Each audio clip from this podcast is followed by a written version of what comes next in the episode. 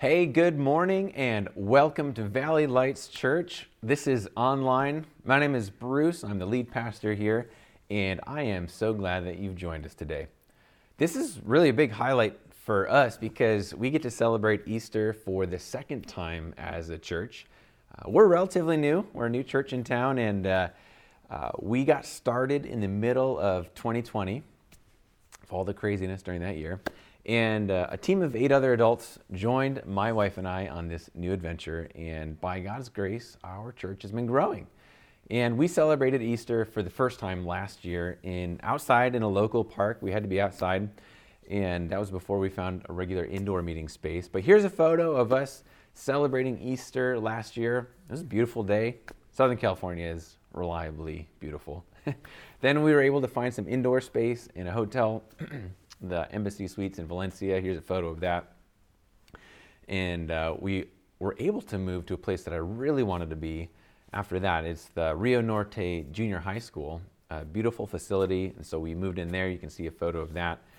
And we couldn't be there for very long though. So we had to move again. And we are now in this location that you see here. Um, another great spot in Santa Clarita, California. And I'm glad that you found us whether you're listening or watching or joining us in person. I'm really excited. So, have you ever thought, why do Christians get so worked up about Easter anyway? you know, Easter is a holiday, holiday recognized on our calendars. It shows up on Google Calendar and all over the place. But isn't that getting a little outdated? You know, at a certain point, shouldn't we like maybe just move on and let Easter become a tradition of the past? Because after all, there's, I mean, I know there's all kinds of other events and programs going on this weekend that compete with Easter or maybe become a bigger priority to, to people. Nowadays, you don't have to really go very far before hearing shots fired at organized religion. Some of the criticism is that religion is, is too narrow minded. You know, just religious people aren't open to different viewpoints. Or it's just too traditional. You know, some traditions are cute, you know, we can keep some things on the calendar, but overall, I think we need to progress and modernize as a society. Or another shot fired is that religion is too controlling. Actually, it was Karl Marx who said, Religion is the opiate of the masses meaning it's just it's like a drug that fogs up the mind so that you can control people how to live. I've even heard people say things like of all of the problems in the world come from organized religion. Here's an example. This is a, pretty scathing statement from an article. The article is called the problem with faith 11 ways that religion is destroying humanity. Here's, here's the quote this author says, It's time to let go and rise above the outdated and cruel exploits of our past that we inherited from our ancestors. We have grown. It's time that our world's religions face the tragic horrors of their past and make honest progression toward love and kindness for all humanity. Interesting thought. Maybe you have thought some of those things yourself. Or maybe you know people who have expressed ideas like that, but you're not really sure how to respond it would appear that negativity toward religion is gaining momentum. Since the 1970s, Gallup has been doing polls, a bunch of polls of uh, Americans' confidence in various institutions, uh, such as you know how confident are Americans in the presidency or in banks, uh, news outlets, public schools, the criminal justice system, and so they studied uh, 15 big institutions in American life. And when they started back in the 70s, Americans had greater confidence in church or organized religion than any other institution. And look at this graph. You can see, if you look at this line graph, from the 70s all the way through 2019, which is where they, they uh, did this study, you can see a downward trend. So, according to this poll, now only only 36% of Americans have confidence in the church or organized religion. Oh my. At any point in your life, if you have ever been skeptical about Jesus or about Christians or about Christianity, you're not alone. If you feel suspicious about religion or about what the Christians in your life stand for, others have had that, those same suspicions. Early in my spiritual journey, I, I wrestled with my own doubts. Like, how do I know for sure that this thing is real and legitimate? I grew up being taken to church, and at a certain point, my faith had to become my own, but I wrestled for a, for a period of time.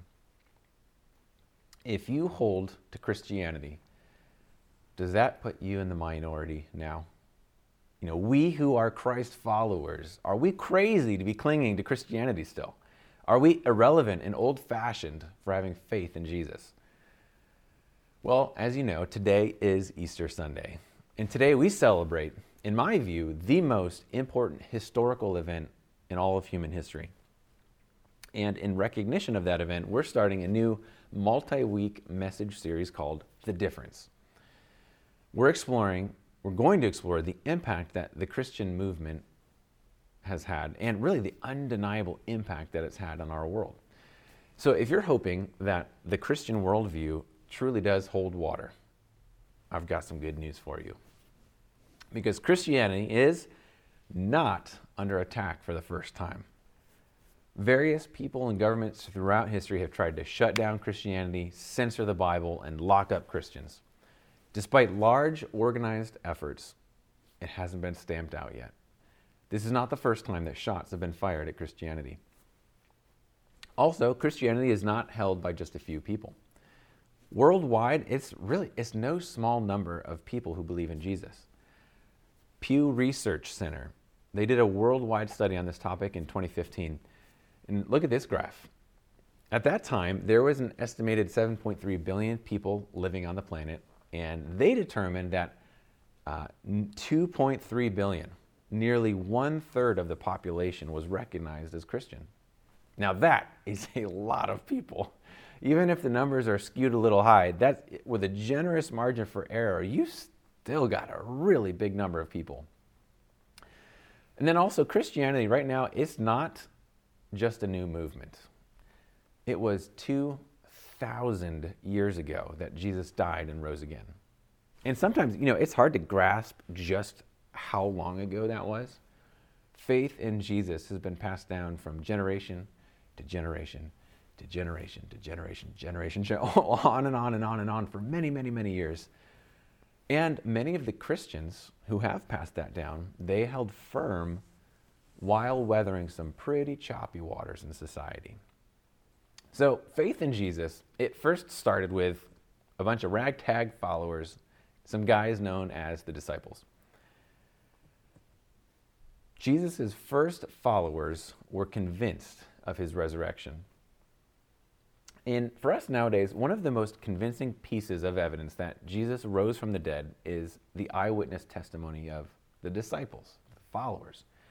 And they were appointed to be what's known as apostles, and they launched the Christian movement.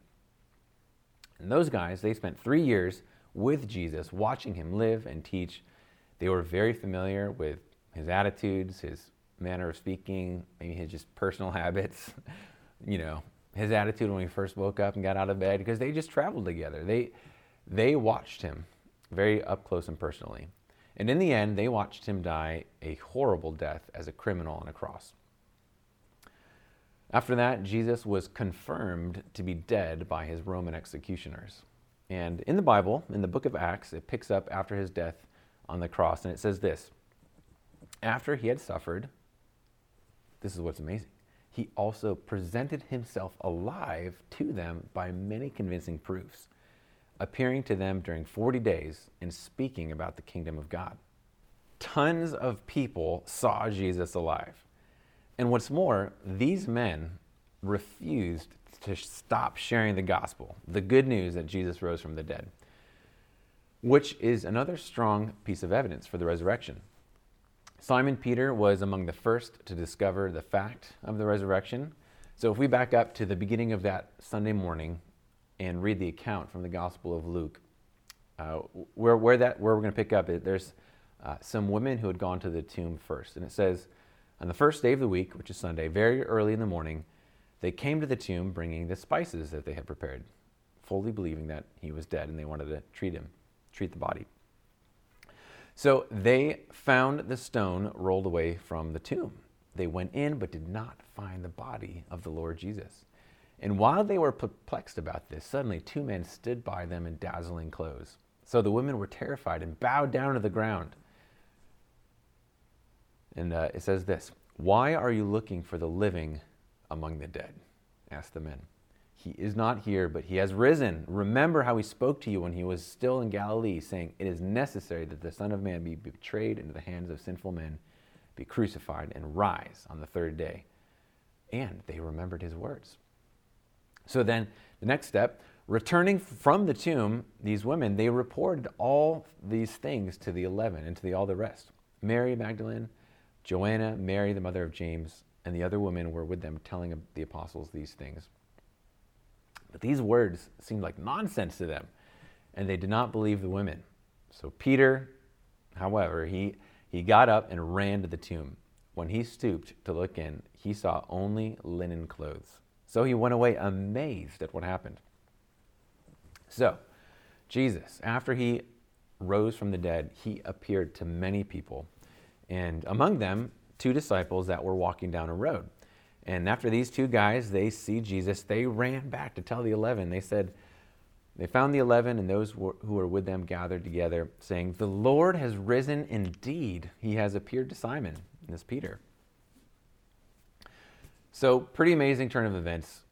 It was astonishing to all of them.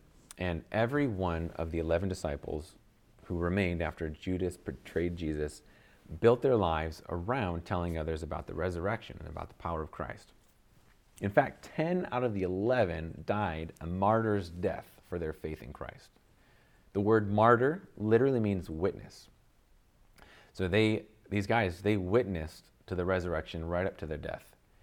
Peter was crucified, but he wanted to be crucified upside down because he didn't think he was worthy to be crucified the way that Jesus was.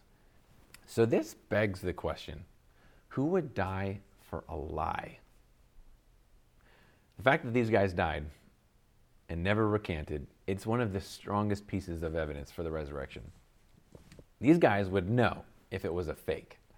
The fact that they went to their death instead was compelling. it, it is compelling. And over the years, experts have studied this topic. One guy was Simon Greenleaf. He was a Jewish, uh, Jewish professor of law at Harvard. And in his day, he was considered to be the greatest authority in the United States on evidence in the courtroom. And so he was challenged to apply the rules of evidence to the resurrection, and then he did, and then he became a follower of Christ. and then many others over time have tried to disprove the resurrection and ended up giving their lives to follow Jesus and wrote books on it. Edmund Bennett was a dean of law at Boston University the same thing happened to him as Greenleaf. Frank Morison wrote a book called Who Moved the Stone? And the title of his first chapter is The Book That Refused to Be Written, because he started writing a book to disprove the resurrection, but he couldn't do it, so he decided to follow Christ. Josh McDowell was a law student who put in at least 700 hours to, of study to refute the resurrection, and he couldn't do it and now he speaks about it all around the world. Lee Strobel was an investigative journalist who tried to disprove Christianity. He couldn't do it, so he followed Christ, became a pastor, and now he speaks powerfully about the difference that Jesus makes. And uh, more recently, J. Warner Wallace was an atheistic homicide detective. And he applied the rules of homicide investigations to the resurrection, and he determined that the testimony was real. So he went from atheist to Christian in his study. As a matter of fact, here is an amazing, here's a quick video from some of his findings that illustrate his background and, and the influence. Uh, so listen to what he says here.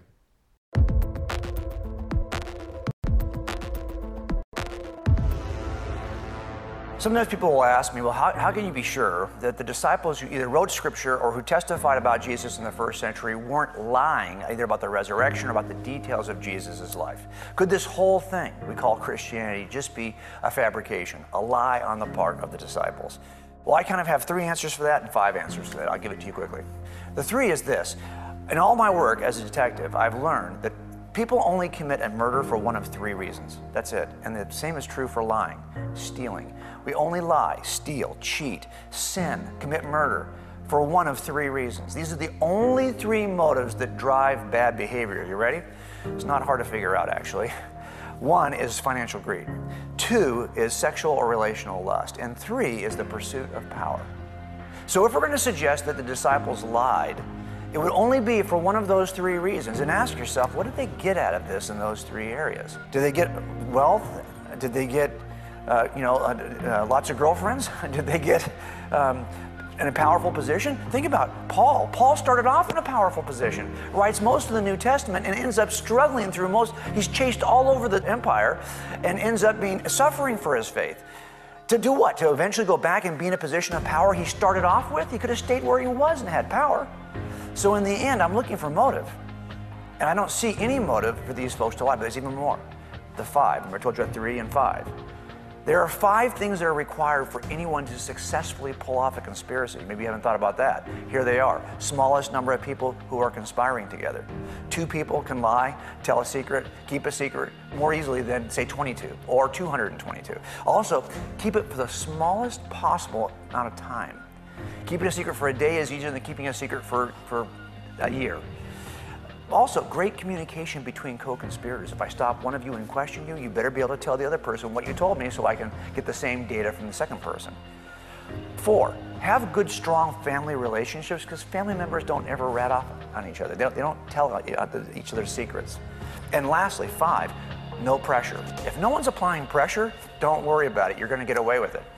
Now, ask yourself the question were those five necessary requirements for a successful conspiracy available to the disciples.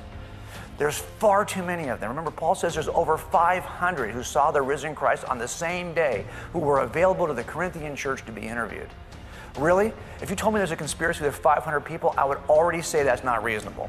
And then they're going to hold it for how long? Over 60 years? Really? So 500 people keep this secret for 60 years. And then how do they communicate with each other to make sure the story stays the same when they've been separated all the way from India to Spain? Uh, really? They're not Snapchatting each other in the first century, okay? So how are they keeping the secret together? And are there some family members? Yeah, there are some brother groups there, but Matthew is not related to anyone.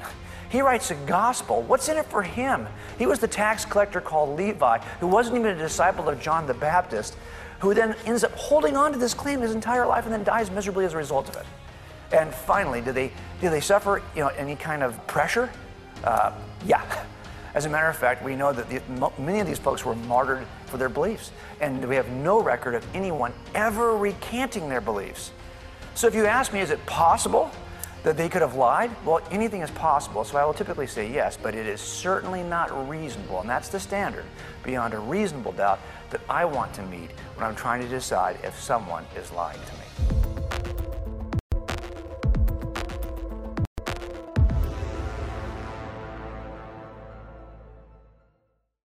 From any of these experts that have studied this topic about the resurrection, you can find their books and resources to see what they discovered.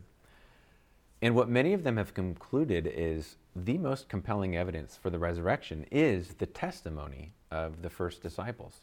They saw the crucifixion happen, they saw him alive afterward, and then they went to their death testifying about it. So today, I'm not sure where you were at in your journey of exploring evidence in support of the resurrection of Jesus. You might say that you're convinced already.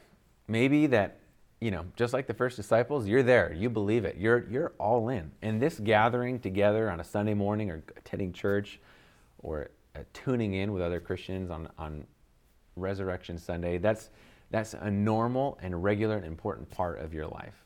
And maybe you read your Bible on your own and you start the day strengthened and eager to put some of what you learn from the Bible into practice. You're convinced. Maybe others of you here would describe yourself as curious. You're here, you're listening, you're exploring, and you're genuinely asking all of these Christians that go to these churches every Sunday, why would they do this weekly? and why honestly would I spend one of my only days off not sleeping in?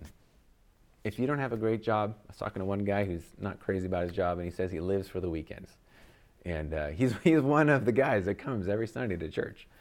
Or maybe you'd ask, why would I pile everyone into the car and go to be with a bunch of strangers and listen to a message from some random speaker and listen to Christian songs? Maybe this whole church thing is the right thing to do, you may think, I'm not convinced yet. Or maybe you would describe yourself as a critic or you're critical. And you're here, but if you're honest, you'd rather not be. You know, the Easter thing, I'll do it once a year as a favor to somebody, and I'm just looking forward to that good meal that's coming up later today. A critic would say that this story is false.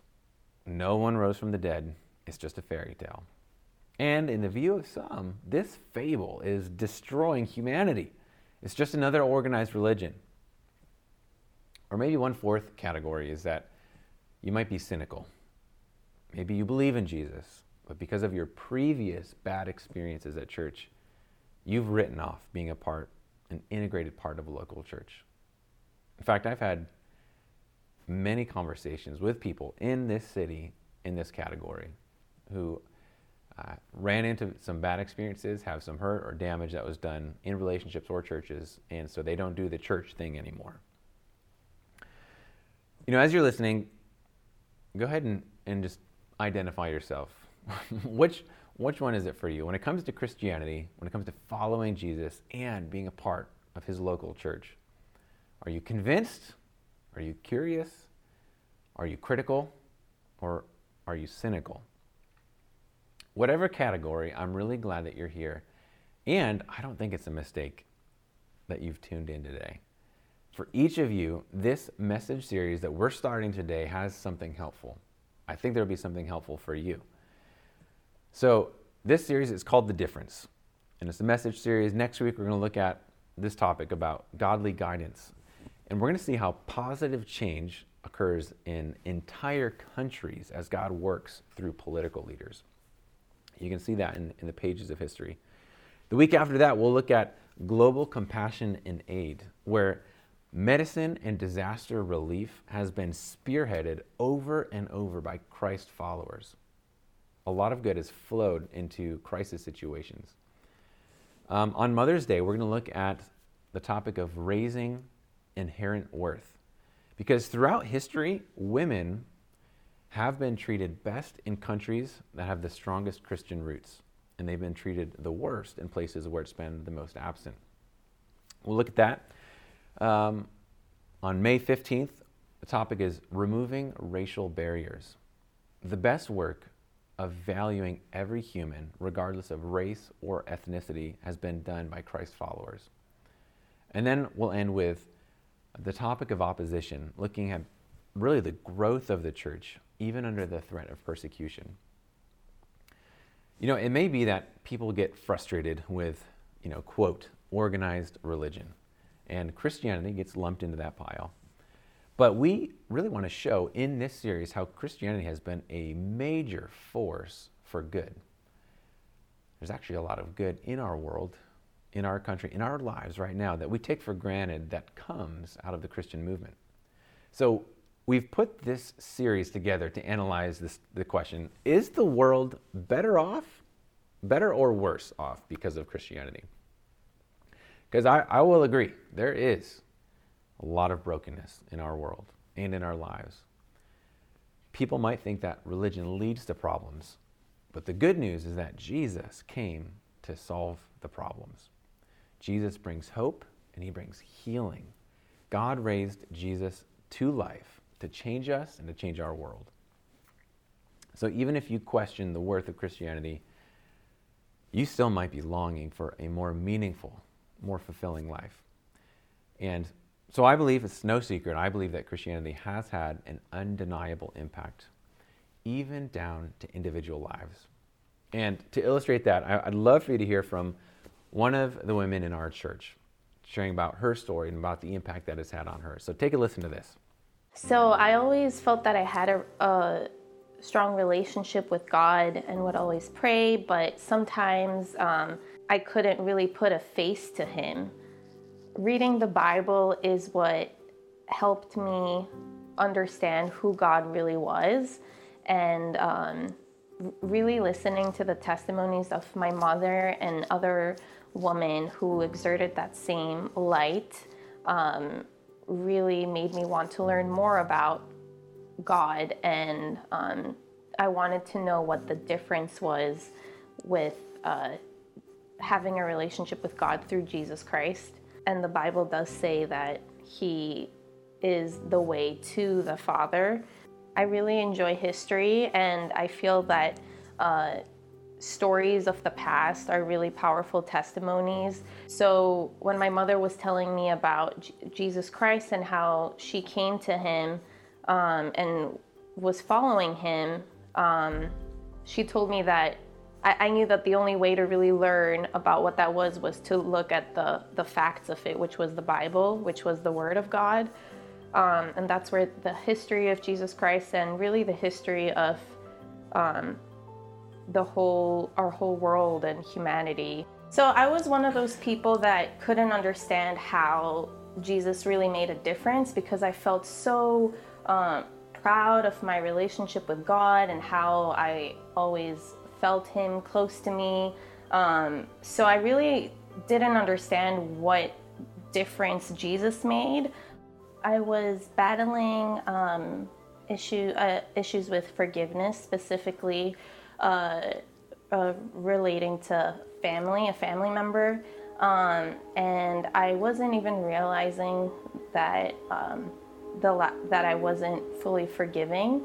Coming to Christ, the minute that it happened to me, I felt this sense of relief, and I felt that I really had forgiven um, this family member, and also just small details and friends from the past that I hadn't realized that I was holding on to.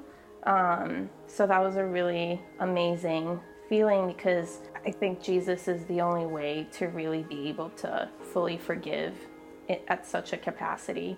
Things that might seem silly, like, you know, being afraid of the dark or um, having issues with sleep paralysis, um, you know, uh, even nightmares that I feel like we can oftentimes overlook and just think that, oh, that's part of life to feel afraid of when those things happen to us. Um, and really coming to Christ uh, gave me a sense of security and protection that was stronger than um, and more mature, really, than any other sort of uh, lack of fear regarding all of that that I had felt in the past.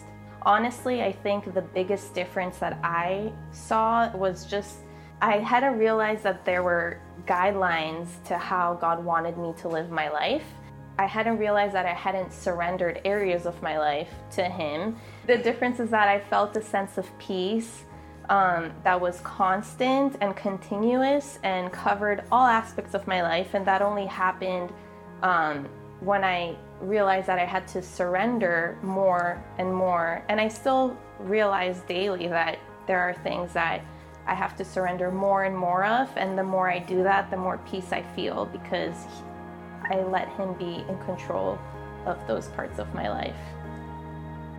So, in the big ways of history and in the small ways of everyday life, resurrection power has changed the world.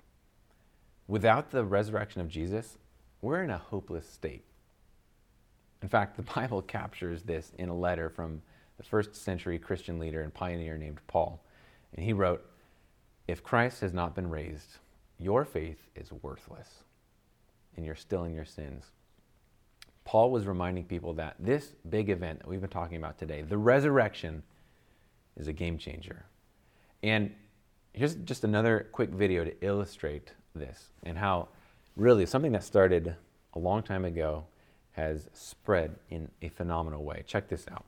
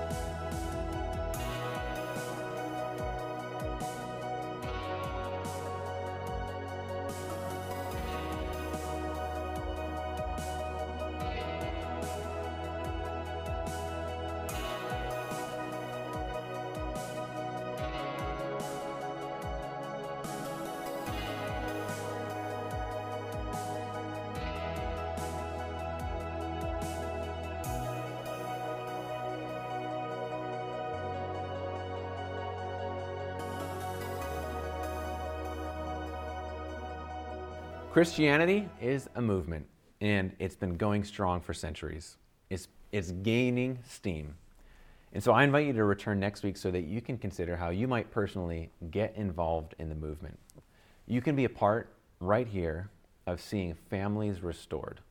Our church is focused in part on helping families grow, repair damage because life is really messy, and helping people understand how to navigate the challenges that we all face. Also, you can get involved. Your collective involvement helps communities in our area get built up. When you serve here, when you give here, when you invest your time, it's beginning to make an impact in our community, especially as we team together with other like minded ministries in our city. And finally, your engagement and participation with us helps to fuel life change. And maybe that's what you're longing for maybe you know that something in your life needs to be different. So I invite you to join us. Come back next week, be a part of the movement, be a part of what Jesus is doing in the world and in throughout history. Here's some specific next steps you might take as we wrap up. Maybe you'd say, I need to commit to Jesus Christ for the very first time. You might also say, I need to come back and listen again so I can explore Christianity further. Or you might say, what I need to do this week is to call out to God and ask Him to reveal Himself to me personally. Let's pray together. Father, we thank you for raising Jesus from the dead so many years ago. And the way that that, that just was a, a big turning point, it was a hinge moment in history.